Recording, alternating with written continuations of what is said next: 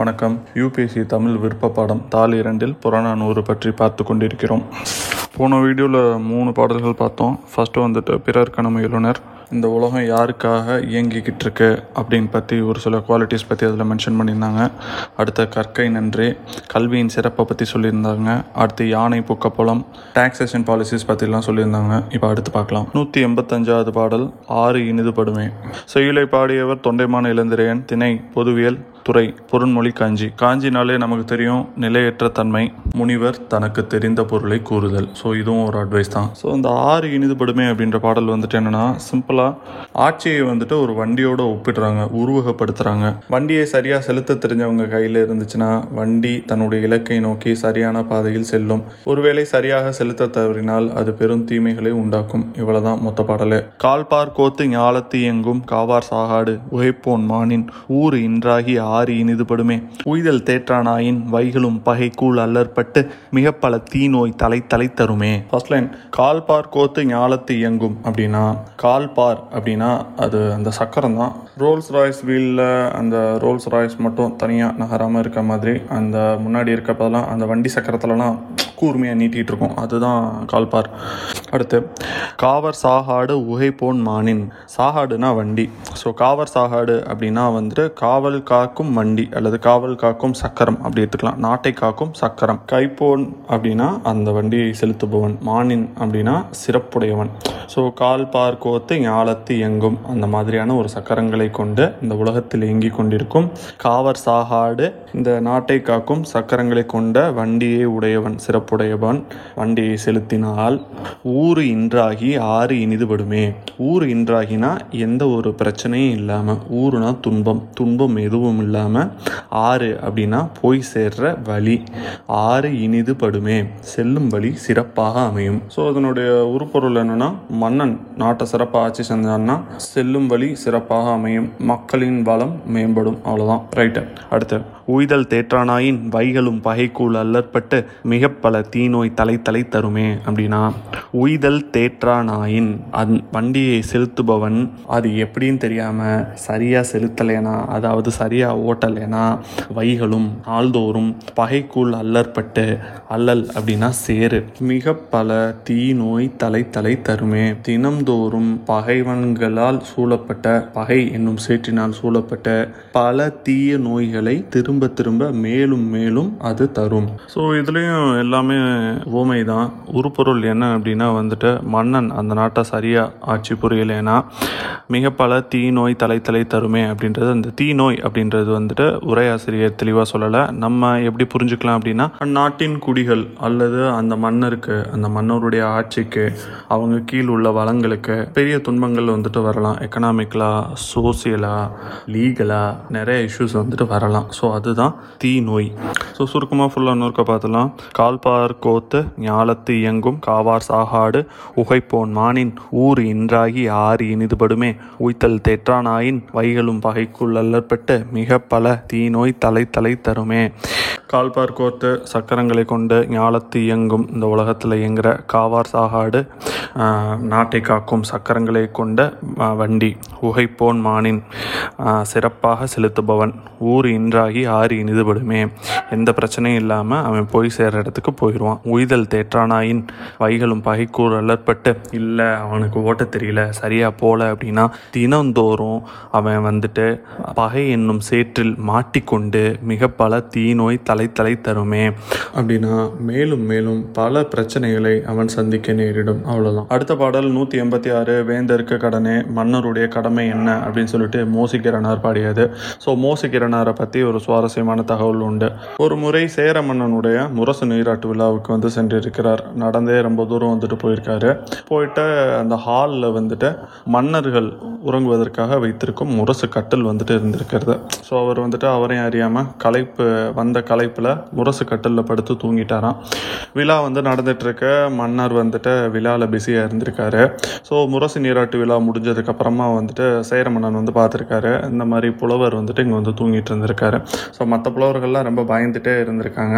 But சேர மன்னன் வந்துட்டு பெருஞ்சேரல் இளம்புரை வந்துட்டு என்ன பண்ணியிருக்காரு அவருக்கு அந்த வீசக்கூடிய கவரி அந்த விசிறியை எடுத்து ம புலவருக்கு வந்துட்டு வீசி கொண்டிருக்கிறார் அதாவது மன்னரை காட்டிலும் தமிழ் வழக்கும் புலவர் பெரிது அப்படின்னு சொல்லி சொல்லிட்டு சேர மன்னன் சொல்லாமல் சொன்னதா ஒரு ஓமையை வந்துட்டு சொல்லுவாங்க அது. சரி இப்போ பாடலுக்கு வரலாம் பாடியவர் மோசிக்கிறனார் திணை பொதுவியல் திணை துறை பொருண்மொழி காஞ்சி வழக்கம் போல அட்வைஸ் தான். ஃபர்ஸ்ட் பாடல் பார்த்துடலாம் நெல்லும் உயிரன்றே நீரும் உயிரன்றே மன்னன் உயிர்த்தே மலர்தலை உலகம். அதனால் யான் உயிர் என்பது அரியை வேண்மிகுதானை வேந்தற்கு கடனே. இந்த உலகத்தோட உயிர் என்ன அப்படின்னு சொல்லிட்டு புலவர் சொல்ல முனைகிறார். நெல்லும் உயிரன்றே நீரும் உயிரன்றே இந்த உலகத்தில் வேலையில் உணவாகின்ற நெல் நெல்லும் உயிரில்ல நீரும் உயிரில்ல. மன்னன் உயிர்த்தே மலர்தலை உலகம். இவ்வளவு ப்ராஸ்பரஸான உலகத்தோட உயிர் மன்னன் தான். ச்சே அதனால் யான் உயிர் என்பது அருகே வேன் மிகுதானை வேந்தருக்கு கடனே. நீ செய்கிற இந்த சிறப்பான ஆட்சி அதான் நீ நீ கொடுக்கின்ற காவல் இதனால தான் இந்த உலகம் உயிர்ப்போட இருக்கு. இதுதான் இந்த மக்களை வந்துட்டு உயிர்ப்போட வச்சிருக்கு. ஸோ இந்த மக்களோட உயிர் நீ தான் அப்படின்னு சொல்லிட்டு ஃபஸ்ட்டு உனக்கு புரிஞ்சாதான் நீ ரெஸ்பான்சிபிளாக இருப்ப. அதனால யூ ஷுட் நோ திஸ் அப்படின்னு சொல்லிட்டு மோசிக்கிறனர் சும்மா அல்லு அல்லுன்னு சொல்லியிருக்காரு. அடுத்த நூற்றி எண்பத்தி ஏழு ஆண்கள் உலகம் by Avvaiyar the socialist of Sangam. இதுவும் பொதுவியல் திணை தான் பொருள்மொழி காஞ்சி தான். ஆனால் அந்த வேந்தருக்கு கடனை மோசிக்கிறனார் என்ன சொல்ல வர்றாரோ அப்படியே ஆப்போசிட்டாக சொல்கிறாரு மன்னர் எப்படி வேணால் இருந்துட்டு போகுது. உன் நாடு எப்படி வேணால் இருந்துட்டு போகுது. நீ எப்படி இருக்க? அப்படின்னு சொல்லிட்டு பொதுமக்களை பார்த்து கேள்வி கேட்கறது தான் தலைவியோட ஸ்பெஷாலிட்டி சரி பாடல் பார்த்தலாம். நாடா கொன்றோ காடா கொன்றோ. நாடு ஆகு ஒன்றோ. நாடு ப்ளஸ் ஆகு ப்ளஸ் ஒன்றோ. ஒன்றோன்றது இது ஒன்று அது ஒன்று அந்த மாதிரி அந்த கவுண்டிங் வந்துட்டு சொல்கிறது ஒன்றோன்றது இந்த இடத்துல ஒரு இடைச்சொல். ஸோ நாடு ஒன்றோ காடு ஒன்றோ அதுதான் நாடு கொன்றோ காடு கொன்றோ. சரி நாடா கொன்றோ காடா கொன்றோ அவளா கொன்றோ மிசையா கொன்றோ அவளானா பள்ளம் மிசையானா மேடு. ஸோ நாடா இருந்தா என்ன காடா இருந்தா என்ன பள்ளமா இருந்தா என்ன மேடா இருந்தா என்ன எவ்வளி நல்லவர் ஆடவர் எந்த இடத்துல நல்ல ஆடவர் இருக்கிறாங்களோ அவ்வளி நல்லை. அந்த இடம்தான் நல்ல இடம். வாலிய நிலனே.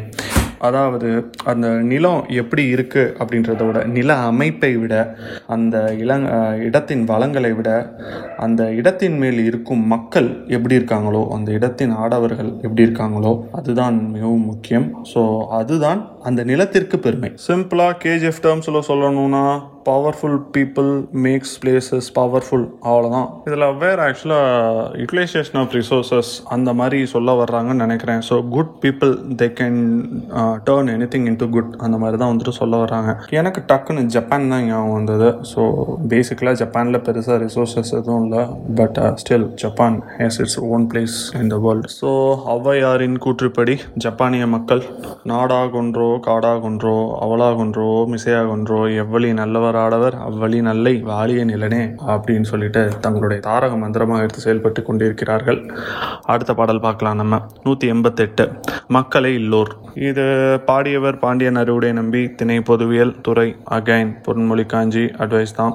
ஸோ குழந்தை செல்வத்தை பற்றி பேசுகிறது ஸோ குழந்தை செல்வம்னா என்ன எவ்வளவு முக்கியம் அப்படின்னு டீட்டெயிலாக பேசியிருக்காங்க. எனக்கு பர்சனலாக ரொம்ப பிடிச்சிருந்தது. படைப்புல படைத்த பலரோடு உண்ணும் உடை பெருஞ்செல்வராயினும் நிறைய செல்வங்கள் சேர்த்து வச்சு நிறைய மக்கள் இருந்த அவங்க எல்லாத்தோடையும் உட்காந்து சாப்பிட்ற அளவுக்கு உடை பெரும் செல்வராயினும் ரொம்ப பொருள் கொண்ட செல்வராக இருந்தாலும் இடைப்பட தன்னுடைய கால் இடறி அந்த தத்தி தத்தி நடக்கிறது.